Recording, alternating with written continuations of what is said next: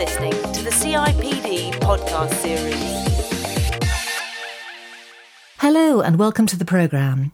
In this podcast, we'll be focusing on strategies for attracting and retaining talent. Talent management consistently tops the list of business challenges that CEOs and HR professionals are wrestling with. To find out why and what they're doing about it, I caught up with some of the impressive array of speakers at the recent CIPD annual conference and exhibition. Speakers from McKinsey, Virgin Mobile, and Amey. As usual, you can find more information about the people featured in the programme and on the subjects discussed by taking a look at the show notes that accompany this podcast. You'll find them at cipd.co.uk slash podcasts. To start with, I talked to Emily Lawson, a partner at McKinsey. It's been 10 years since McKinsey published their seminal report, The War for Talent, and I asked Emily whether it's still the case that talent remains a key issue for organisations. And that's absolutely still the case. And you've seen you've seen the data that we've shared. Every time we survey CEOs, it is the number one or number two issue: finding the right people and that has particular challenges in cases where companies are expanding into new markets that they're not aware of, expanding into new businesses where they may not have the core skills. And what we've done 10 years on from the War for Talent is to try and get a bit more specific about where are the real talent segments where there's a challenge for companies because it's not everybody, it's not just the top 200 people depending on your business strategy, it will be a specific or more than one specific group of people that you really need to think about where are you getting them from, what skills do you need, how are you going to deploy them, both within a business but also globally. It's clear then, talent is still a priority. However, how have things moved on since that first report? Where should the focus be today? It's about identifying for you as a business where where's the challenge for you? Both what's your critical talent segment in terms of delivering strategy or segments, and also, you know, what does that mean in terms of the external world? Are, are, they scarce in the external world or are they actually relatively plentiful and you're just not attracting them? So, really understanding the nature of that gap but the opportunity for making substantial improvements in business value and what you can deliver as a business through finding the right people and then deploying them against the right jobs is going to stay the same. And in fact, maybe even more acute in a downturn where you've got to keep a real eye on wastage and which opportunities you're deploying your best people against. Okay, so if securing the right talent for the business is such a critical issue, how do we set about developing the right strategies? I asked CIPD's talent advisor Claire McCartney for her thoughts you do need to have a really strong vision or and picture of what your talent looks like, your existing talent, um, and I think only from then you can you can go on to say. Um, how you need to complement that internal talent pipeline. So you need to know that in order, you know, who you need to attract um, to make maximum impact in your business. So you need to audit who you've already got. I think definitely, yeah. I think uh, you know some of the ways of attracting talent into organisations. It might be looking at some of those untapped talent pools, um, so um, unemployed groups or single parents, older workers. Um, you know, creative ways of bringing people into the organisation. Next, I caught up with Scott Hobbs, head of talent at Amey, the support services organisation. I wondered how the current economic climate was affecting his search for talent. Most of the recruitment I do is in the in the kind of graduate market, um, and I guess if anything though, and quite an interesting um, kind of message for us, I think, is that that at the moment with the downturn in the kind of construction market and you're hearing about all the different construction organisations that are having problems at the moment has really been beneficial for us um, because actually some of the some of the areas we've really struggled to hire in in the past are now struggling to get jobs in, in organisations they did in the past. So now are, are turning to us and, and looking for roles. So actually it's been it's slightly easier for us at the moment in areas like um, quantity surveying um, civil engineers etc is, is, is actually quite useful for us at the moment an interesting example of how tough economic times can present opportunities. But I wanted to know more of Amey's strategies for attracting graduates. Which approaches do they use to engage them? So a lot of it's online, although we have, you know, we offer, we advertise in trade publications, and we're now looking at um, just expanding the size of my team um, with getting an additional person in to look at what, what's the kind of pipeline of people coming through to the point at which we hire them within the business. So how do we support people who are maybe wanting to opt into engineering at A levels or after their GCSEs, and how do we support them and, and, and sponsor them through different programs so that they actually come out with the right kind of skills for us as an employer. You're listening to the CIPD podcast series. So far, we focused on identifying and attracting the talent that the business needs. But what about the challenge of developing and retaining talent within the organisation? I asked McKinsey Associate Principal Matthew Guthridge for his views on the balance to be struck here. I think without exception, our, our, our clients are uh, investing very heavily in the search for talent. Um, some might say they invest potentially too heavily in the search for external talent at the expense of um, their own internal development practices. In fact, uh, our recent research uh, on global talent management showed that, in fact, where companies can deliver the most value uh, is often through the, the right developmental experiences being provided to talent internally, uh, both through deployment and also through you know learning and development type of experiences. However, you know when you look at where the budget tends to go from a, in, in terms of um, talent management, it's typically around recruitment and selection practices. Uh, and, and the actual sourcing of talent uh, on a global basis. And, and so some might say that the, the balance itself needs to be a little bit redressed. Knowing when to look outside the organisation for talent and when to develop existing talent appears to be an important part of getting talent management strategies right. But Matthew gives the impression he thinks recruitment comes ahead of development too often. Yeah, I, I think that's definitely true. And, and, it's not to say that recruitment doesn't have a, a key place in today's marketplace. Uh, in fact, uh, a number of our clients are, are growing extremely rapidly. Um, and quite frankly, internal development, with its long sort of lag times, will not actually uh, deliver the sort of talent that people need to fill those pivotal roles.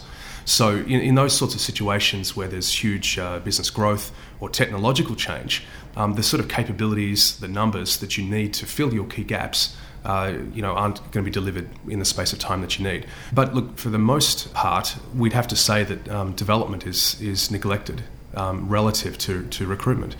There needs to be much more investment internally um, from from organisations in existing talent.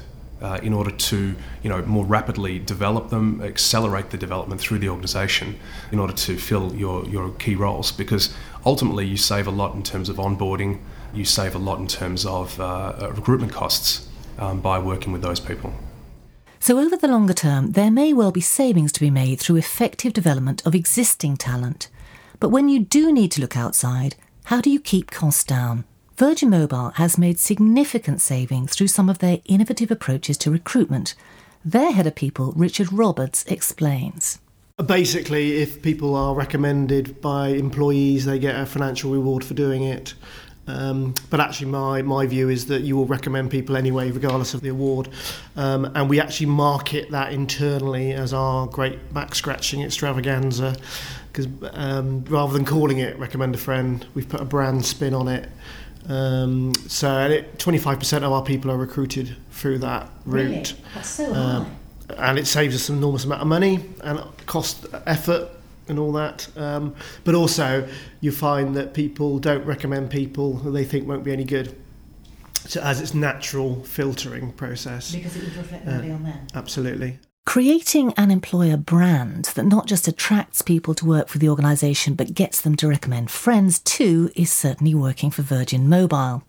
I asked the CIPD's Claire McCartney to expand on this point. I think the issue of employer brand is is really important. Really, there are three factors which impact on how to attract talent into an organisation, um, and that is um, the image of the industry, um, the reputation of the organisation as a place, a good place to work, um, and also how far individual um, values actually link up to organisational values. So I think um, in terms of employer brand, organisations need to develop a strong brand which is going to appeal to um, not only their current employees but potential future employees.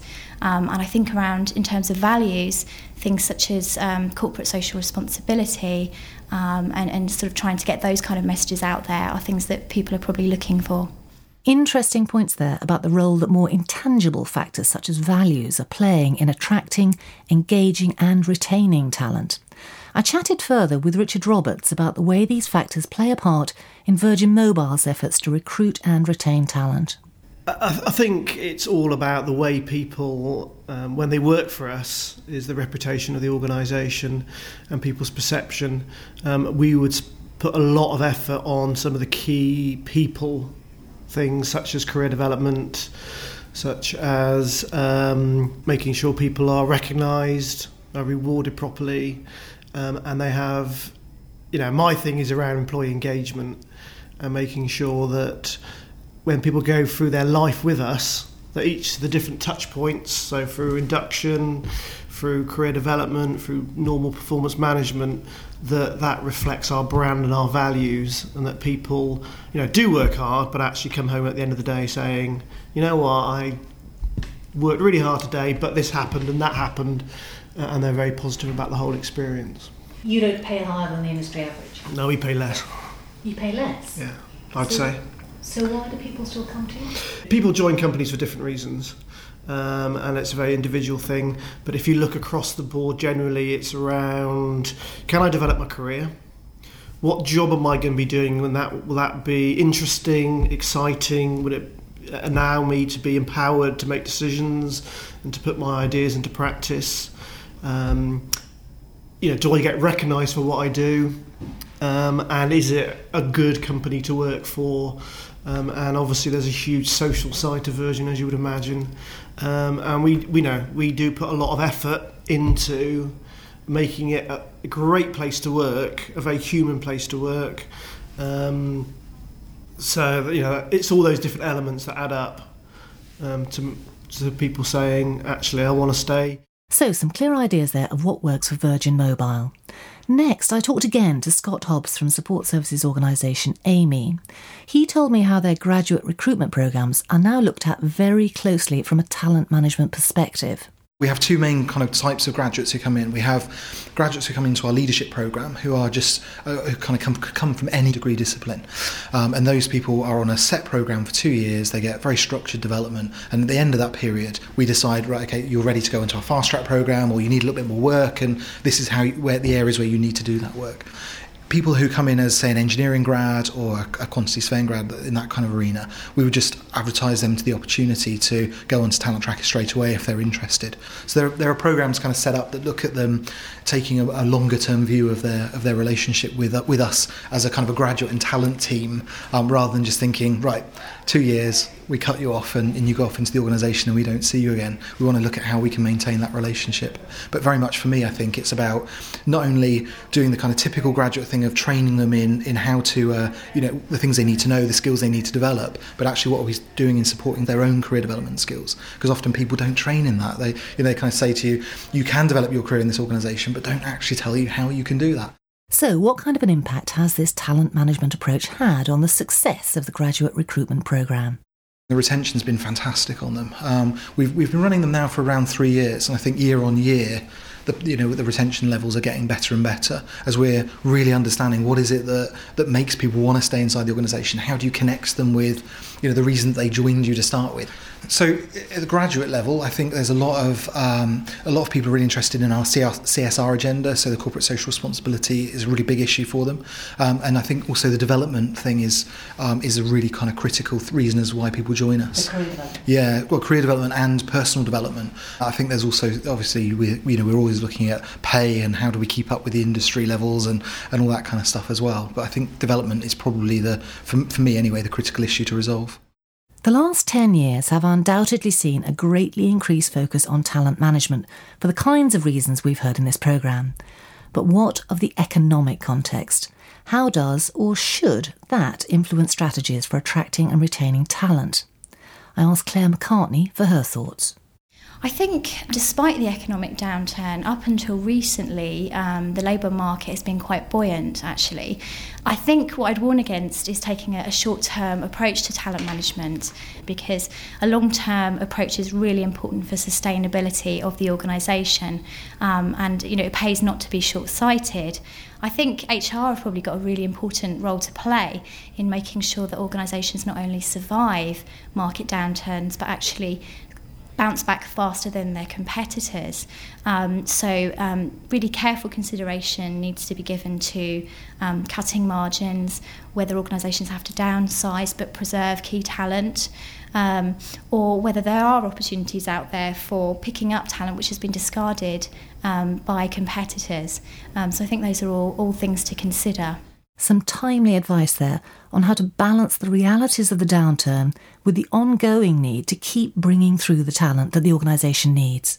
I finished by asking McKinsey's Emily Lawson for one final pointer about how to deliver effective talent strategies. You can get this down to a relatively straightforward set of actions, but at the heart of it is tailoring this for your situation.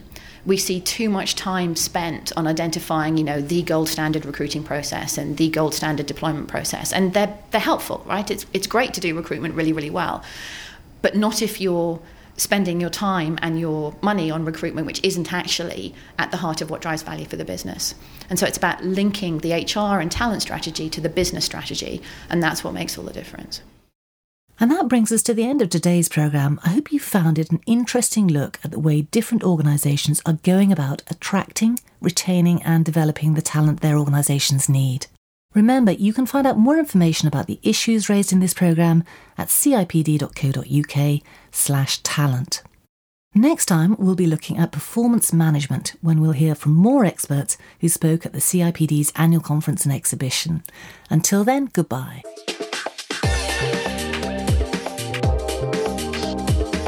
Listening to the CIPD podcast series.